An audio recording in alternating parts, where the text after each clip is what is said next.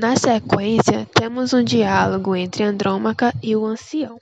Andrômaca é esposa de Heitor.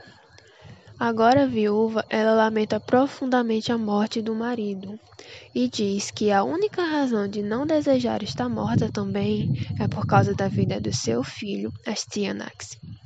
Ela diz ao ancião que a ruína de Troia ainda não chegou ao fim, pois em um sonho onde o próprio Heitor lhe apareceu, foi pedido que a criança fosse escondida e protegida.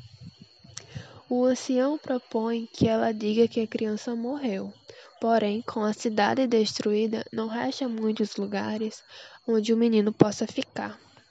Sem muito tempo para decidir o destino do filho, Ulisses chega para pegar a criança. Antes que Andrômaca possa dizer qualquer coisa para tentar impedir a ida de seu filho, Ulisses deixa claro que não é do desejo dele matar o menino, porém é algo necessário, pois Astyanax é filho de um grande guerreiro, e os gregos temem que quando o menino crescer possa travar mais uma batalha entre eles.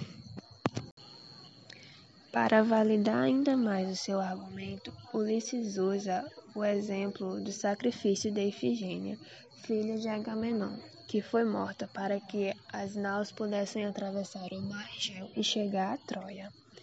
Porém, Andrômaca não desiste de tentar ajudar o seu filho e segue o conselho do ancião, dizendo que o filho de Heitor não está mais vivo. Enganar Ulisses, porém, não era algo fácil. Para saber se Andrômaca dizia a verdade, ele revela que Astyanax seria jogado do alto de uma torre do que restou das muralhas de Troia. Como as coisas tinham acontecido fora do previsto, pois o menino já estava morto, seria necessário jogar as cinzas de Heitor no mar para poder aplacar as ondas. Andrômaca entra em debate consigo mesma. Por um lado, ela tem o corpo de seu marido correndo o risco de ter os ossos reduzidos a cinzas e ser lançados ao mar pelas mãos do vencedor, ou ver o seu filho ter um fim terrível ao ser jogado de uma grande altura.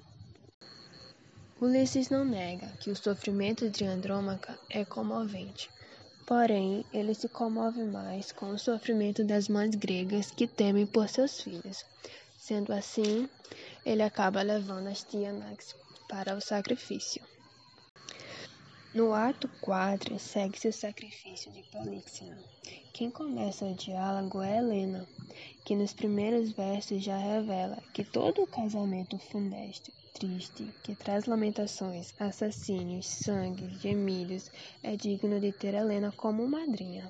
Helena foi levada pelos troianos e foi o motivo da queda da cidade de Troia.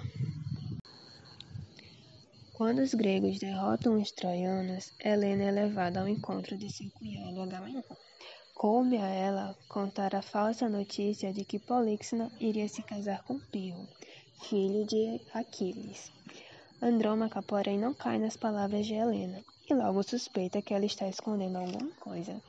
E mesmo que tal constatação fosse verdade, Andrômaca diz que todos os males juntos são mais suaves do que esse matrimônio com Pio, filho de Aquiles. Helena então revela que Políxena seria levada para ser sacrificada e junto com Aquiles morar no nos campos elíseos. Écupa, ao ouvir a triste notícia, lamenta mais uma vez pela morte iminente de um filho querido. Dos 19 filhos que ela tinha com Príamo, poucos restavam. Écuba também comenta que, mesmo morto, Aquiles ainda causa sofrimento aos troianos. Na sequência, Helena revela o destino de Andrômaca e Écuba pois assim como as outras mulheres troianas, elas teriam um destino sorteado para saber a qual grego pertenceria. Andrômaca foi sorteada para pertencer a Círios. Écuba, porém, não foi sorteada com ninguém.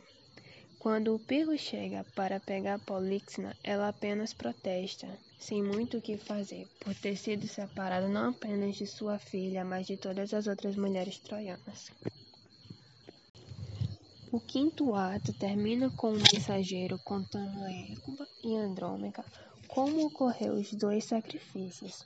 A começar pelo filho de Heitor, o mensageiro contou que Ulisses levou o menino para o alto da torre mais alta que tinha restado da muralha de Troia. Todos assistiram e todos se emocionaram, incluindo o próprio Ulisses. Mas em um ato de coragem, o menino sozinho andou em direção à beira da torre e cumpriu o que o Calcas previra. Ao finalizar, logo em seguida seguiram para o túmulo de Aquiles, onde Políxena seria sacrificada. Mais uma vez os gregos se emocionaram e todos tinham lágrimas nos olhos. Também corajosa, Políxena se mantém firme e mesmo depois de a espada ser cravada em si, ainda mantém a pose e a coragem. Com os sacrifícios feitos, os gregos estão prontos para voltar para Esparta.